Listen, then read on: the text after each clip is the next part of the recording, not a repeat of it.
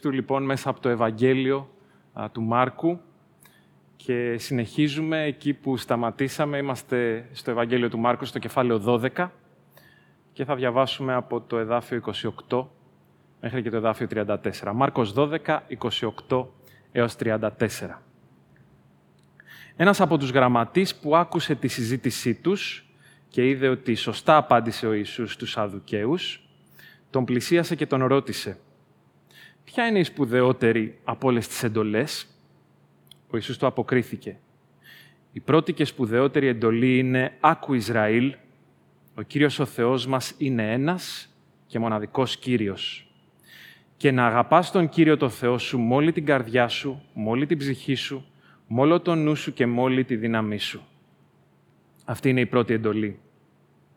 Δεύτερη όμοια είναι αυτή να αγαπάς τον πλησίον σου όπως τον εαυτό σου. Δεν υπάρχει άλλη εντολή μεγαλύτερη από αυτές.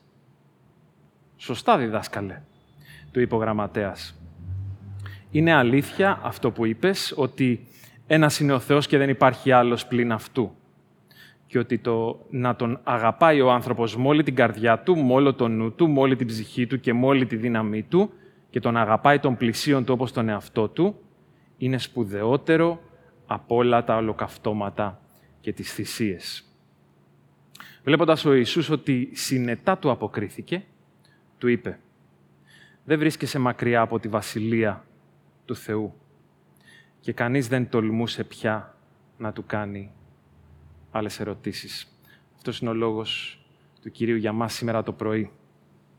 Φέτος συμπληρώνονται 100 χρόνια από τη γέννηση του Τζον Στότ, ενός σπουδαίου μαθητή του Χριστού. Το έργο του είναι πολύπλευρο, έχουν μεταφραστεί βιβλία του και στα ελληνικά, ίσως υπάρχουν στη βιβλιοθήκη μας, ίσως αξίζει να ξαναδιαβάσουμε ή να διαβάσουμε για πρώτη φορά τον Σταυρό του Χριστού ή την επί του όρους ομιλία, βιβλία του Τζον Στότ. Αν θέλετε να μάθετε περισσότερα για αυτόν, έχει στηθεί ένα ολόκληρο site για τη ζωή και το έργο του. www.johnstott.org Και οι σκέψεις του πάνω στη σημερινή μας περικοπή θα είναι οδηγός μας. Όλοι μας ψάχνουμε στη ζωή νόημα, συνοχή.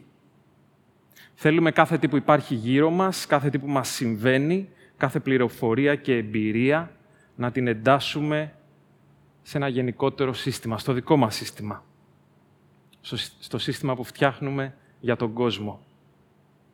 Μας αρέσει να τοποθετούμε οτιδήποτε υπάρχει ως ερέθισμα στη δική, στη δική μας αντίληψη.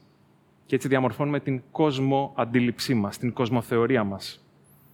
Αυτή είναι ακριβώς την πεποίθηση, την ανάγκη μας, την τάση μας, έρχεται να χτυπήσει ο μεταμοντερνισμός θα σου πει δεν υπάρχει συνοχή, δεν υπάρχει ένα νόημα, δεν υπάρχουν μετααφηγήσεις, ε, αφηγήσεις δηλαδή, ιστορίες οι οποίες εξηγούν τις ιστορίες μας, τις ιστορίες μέσα στις οποίες ζούμε. Και δεν ξέρω για σένα, αλλά προσωπικά πιάνω τον εαυτό μου να αντιστέκεται σε κάτι τέτοιο. Καθώς ε, συνεχίζω να αποζητώ στη ζωή συνοχή συνεκτικότητα, νόημα. Αναζητώ κάποια αρχή ή αρχές που θα εφαρμόζονται πάντα σε κάθε περίσταση της ζωής, όπου και αν τις μεταφέρω, σε όποια εποχή, σε όποια περιοχή του πλανήτη μας. Και το σημερινό μας κείμενο, τα εδάφια που διαβάσαμε πριν από λίγο, είναι μια περικοπή που φέρνει συνοχή, δίνει νόημα προσφέρει συνεκτικότητα. Οι ερωτήσεις στο κεφάλαιο αυτό βροχή προς τον Ιησού πέφτουν και εδώ συνεχίζονται. Και τώρα είναι ένας από τους γραμματείς που τον ρωτά ποια είναι η σπουδαιότερη από όλες τις εντολές; Η ιστορία αυτή υπάρχει σε όλα τα συνοπτικά Ευαγγέλια και μάλιστα στο Ευαγγέλιο του Λουκά οδηγεί τον Ιησού στο να δώσει την παραβολή του καλού Σαμαρίτη. Ποια είναι η σπουδαιότερη εντολή; Λέγεται ότι οι δάσκαλοι του νόμου είχαν μετρήσει μέσα στην Τωρά 613 εντολές. 365 από τις οποίες ήταν αρνητικές και 248 θετικές. Οι πρώτες δηλαδή αρνητικές έλεγαν στους ανθρώπους τι πρέπει να μην κάνουν, τι πρέπει να αποφεύγουν και οι άλλες τους έλεγαν τι πρέπει να κάνουν. Ποια είναι όμως η σπουδαιότερη; Με άλλα λόγια, η ερώτηση αυτή ψάχνει για νόημα, για συνεκτικότητα. Υπάρχει άραγε κάποια εντολή που να είναι πάνω από όλες, που να κλείνει μέσα της τις υπόλοιπες. Και ο Ιησούς Χριστός κλείνει όλο τον νόμο σε δύο εντολές. Σε δύο εντολές που βρίσκουμε τη μία στο Δευτερονόμιο, Δευτερονόμιο 6-5, και την άλλη στο Λεβιτικό 19-18. Αγάπα τον Θεό, αγάπα τον διπλανό σου. Επτά λέξεις. Αγάπα τον Θεό, αγάπα τον διπλανό σου. Σε αυτές τις επτά λέξεις έχουμε ό,τι χρειαζόμαστε για να είμαστε πολίτες αυτού του κόσμου. Αν ζήσουμε με βάση αυτές τις 7 λέξεις, τότε θα κάνουμε σίγουρα κάτι για τους ανθρώπους σε όλα τα μήκη και τα πλάτη της γης, που ακόμα και σήμερα πεινούν κυριολεκτικά. Δεν έχουν πρόσβαση σε πόσιμο νερό. Ζουν σε κατάσταση αστεγίας. Έχουν αναγκαστεί να εγκαταλείψουν τις αιστείες τους. Είναι πρόσφυγες.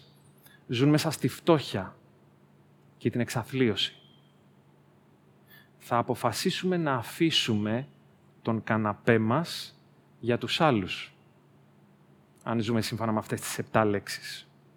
Θα επιλέξουμε να ζήσουμε με λιγότερα, ώστε με τα υπόλοιπα να βελτιώσουμε το επίπεδο της ζωής των άλλων. Και το μόνο που μένει είναι να βρούμε το κίνητρο για να ζήσουμε έτσι. Να ζήσουμε δηλαδή με νόημα. Και νομίζω ότι για να τα ξετυλίξουμε όλα αυτά πρέπει να ασχοληθούμε με τρεις λέξεις, με τον ορισμό τριών λέξεων. Όσο απλό ή χαζό κι αν φαίνεται αυτό. Πρέπει να δούμε τι σημαίνει αγάπη, τι σημαίνει Θεός και τι σημαίνει πλησίον, διπλανός. Αγάπη, Θεός, πλησίον. Ας ξεκινήσουμε με την αγάπη. Η λέξη αγάπη, όπως έχουμε ξαναπεί, είναι από τις πιο ταλαιπωρημένες έννοιες στην εποχή μας. Τα πάντα τα ονομάζουμε αγάπη. Δεν ήταν πάντα έτσι. Οι αρχαίοι Έλληνες είχαν πολλές διαφορετικές λέξεις για να μιλήσουν για πολλά διαφορετικά πράγματα, για εκφάνσεις της αγάπης. Η φιλία, ο έρος, ο έρωτας, η αγάπη. Δεν ήταν όλα το ίδιο. Η έννοια της αγάπης έχει να κάνει πρωταρχικά με το δώσιμο, την προσφορά, την υπηρεσία, τη θυσία, όπως έχουμε ξαναπεί. Η αγάπη δίνει. Όταν μιλάμε λοιπόν για την αγάπη σε αυτό το πλαίσιο, νομίζω πως πρέπει να ξεχωρίσουμε τρεις πτυχές που θα μας βοηθήσουν να την κάνουμε πιο απτή, να την καταλάβουμε. Η πρώτη είναι ο σεβασμός. Το αντικείμενο, το πρόσωπο προς το οποίο κατευθύνεται η αγάπη μας, είναι άξιο σεβασμού. Είτε μιλάμε για τον Θεό, είτε μιλάμε για τον άνθρωπο που είναι εικόνα του Θεού. Η δεύτερη πτυχή μετά τον σεβασμό είναι η υπηρεσία. Η αγάπη δεν είναι τόσο συνέστημα όσο απόφαση και απόφαση για δράση. Η αγάπη εκδηλώνεται με δράση, με σηκωμένα μανίκια και ώρες εργασίας και με κόπο και μόχθο πολύ για το καλό του άλλου. Και η τρίτη πτυχή είναι η θυσία. Θυσία σημαίνει ότι η αγάπη μου έχει κόστος. Ότι όταν αγαπώ κάτι χάνω, προκειμένου να υπηρετήσω, να αγαπήσω τον άλλον, να εκφράσω τον σεβασμό μου. Αγάπη λοιπόν σημαίνει σεβασμός που φτάνει στη θυσία μέσω της υπηρεσίας. Και ο Θεός, ποιος είναι ο Θεός; Χαζή ερώτηση θα πει κάποιος για το πλαίσιό μας. Πολλά θα μπορούσαμε να πούμε για τον Θεό, να μιλάμε για ώρες, αλλά θα ήθελα πρώτα να πούμε ότι αν νομίζουμε ότι ο Θεός είναι ο Θεός του ιερέα ή του Λεβίτη, από την παραβολή του καλού Σαμαρίτη, τότε κάτι κάνουμε λάθος. Είπαμε στο Ευαγγέλιο του Λουκά εδώ, τα λόγια του Ιησού ακολουθούνται από αυτή την παραβολή. Ένας άνθρωπος κατεβαίνει από τα Ιεροσόλυμα στην Ιεριχώ, πέφτει θύμα ληστείας, είναι στο δρόμο, γυμνός, χτυπημένος, ετοιμοθάνατος. Περνά ένας ιερέας, περνά ένας Λεβίτης, δεν σταματούν, δεν τον βοηθούν, δεν τον ελεούν. Αν λοιπόν νομίζουμε ότι ο Θεός για τον οποίο μιλάμε και θα προσπαθήσουμε άχαρα να ορίσουμε είναι ο Θεός του ιερέα ή του Λεβίτη από αυτή την παραβολή, τότε κάνουμε τεράστιο λάθος. Γιατί αυτός ο πολύ θρησκευτικός Θεός, εκτός του ότι είναι εντελώς αποκρουστικός, είναι και τελείως ψεύτικος. Και αν λατρεύουμε ένα τέτοιο Θεό, τότε είμαστε ειδωλολάτρες. Η γραμμή ανάμεσα στην λατρεία και την ειδωλολατρεία είναι πολύ λεπτή. Εξαρτάται απόλυτα από το ποιος είναι ο Θεός. Και θα ήθελα για την οικονομία της συζήτησης σε ένα κυριακάτικο πρωινό μήνυμα όπως αυτό να μείνουμε στον Θεό της εξόδου.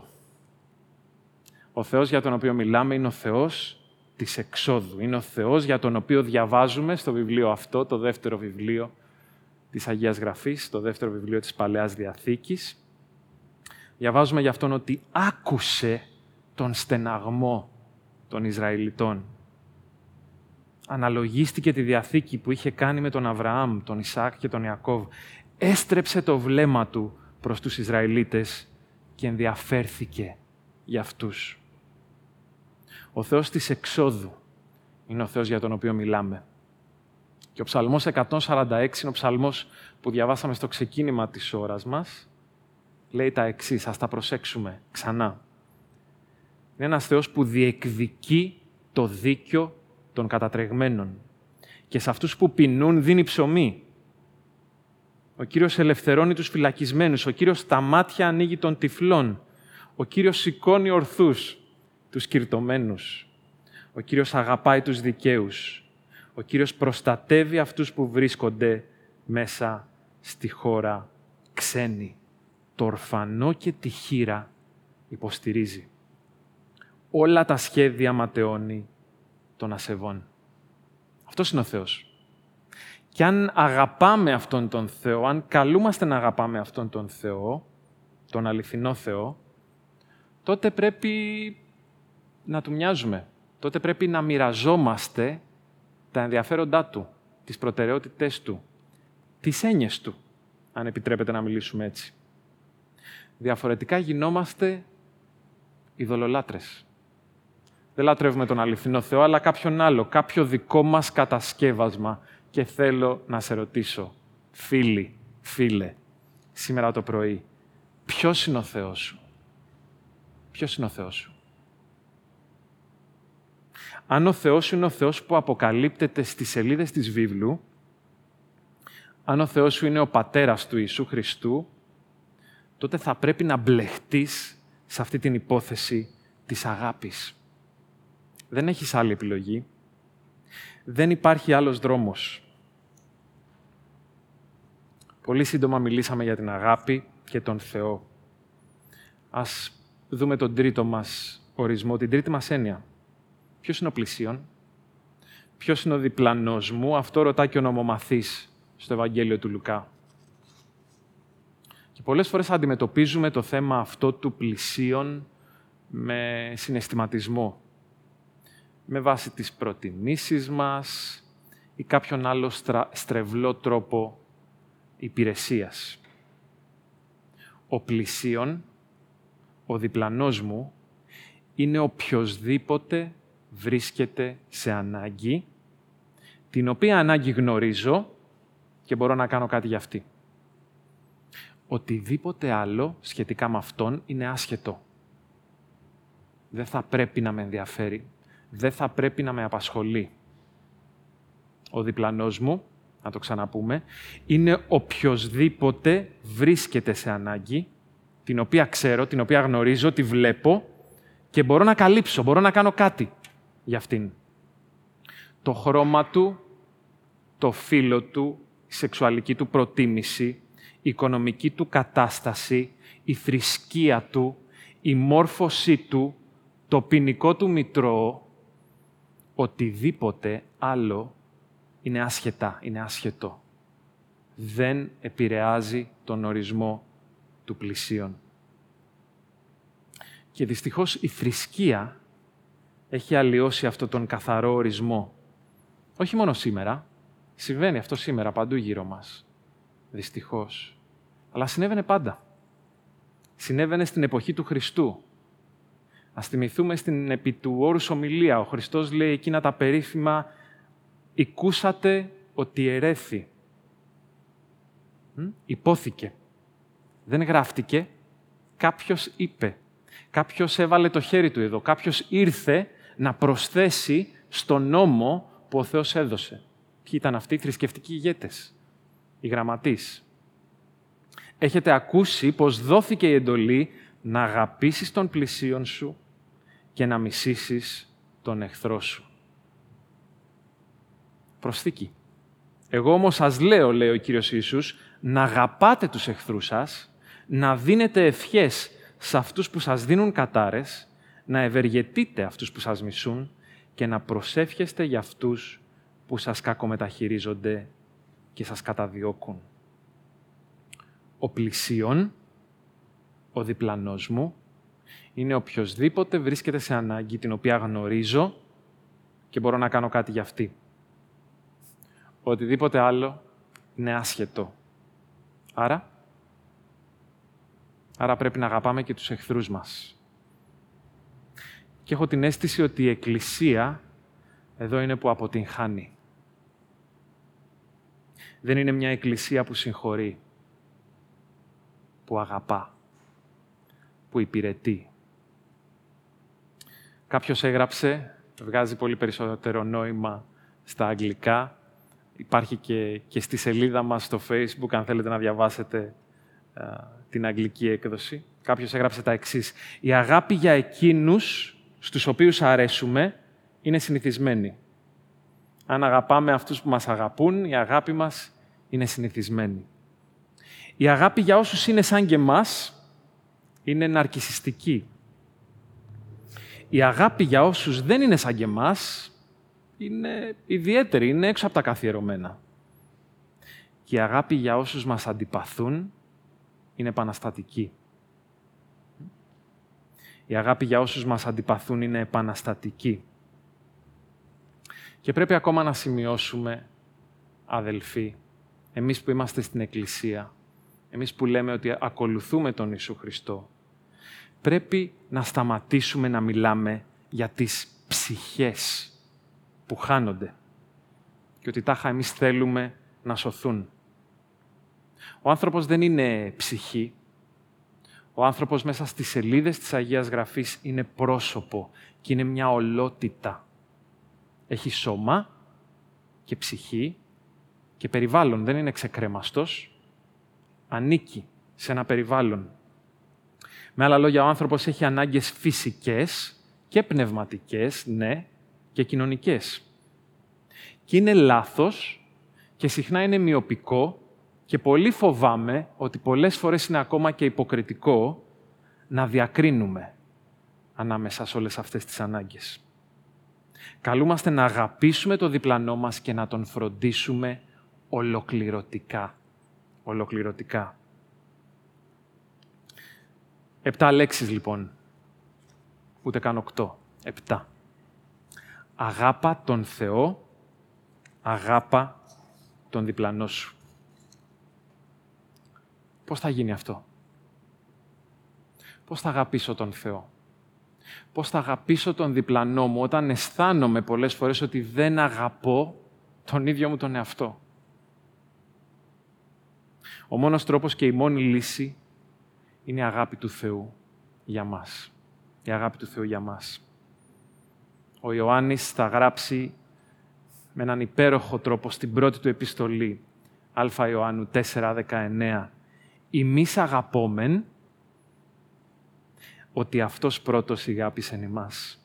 Αγαπάμε, μπορούμε να αγαπάμε Αγαπάμε έμπρακτα, γιατί πρώτος αυτός, ο Θεός, μας αγάπησε.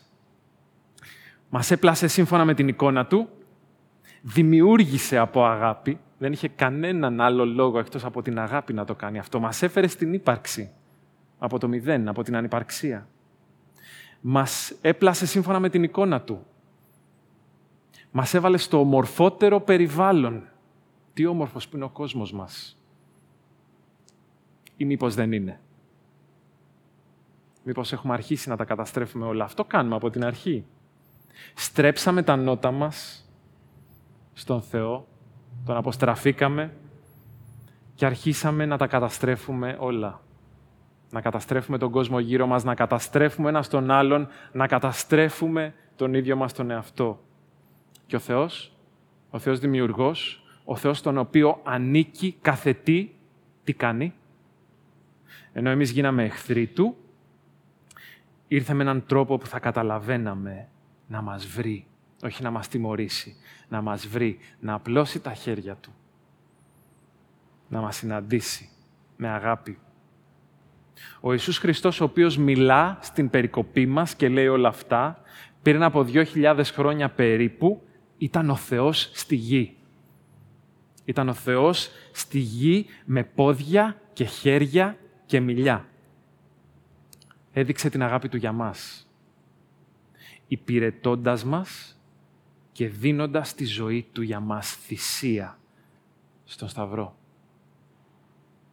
Αυτή την ώρα που μας παρακολουθείς, όπου και αν βρίσκεσαι, ο Ιησούς Χριστός είναι ζωντανός. Τώρα. Και μας καλεί όλους, σε καλεί, με τη δική του αγάπη να αγαπήσεις. Με τη δική του αγάπη μας καλεί να αγαπήσουμε. Ζούμε σε πολύ περίεργους καιρούς. Αλλά υπάρχει νόημα, υπάρχει συνοχή. Την επόμενη φορά που θα ψάξεις για νόημα, την επόμενη φορά που θα σκεφτείς να πιαστείς από κάπου μέσα στην συννεφιά της καθημερινότητας, πιάσε τα δάχτυλά σου, σαν τα μικρά παιδιά, και μέτρα με τα δάχτυλά σου επτά λέξεις. Αγάπα τον Θεό, αγάπα τον διπλανό σου. Επτά λέξεις. Αγάπα τον Θεό, αγάπα τον διπλανό σου. Και αν θέλεις άλλες επτά λέξεις που εξηγούν πώς αυτό μπορεί να γίνει, εμείς αγαπόμεν ότι αυτός πρώτος ηγάπησεν ημάς.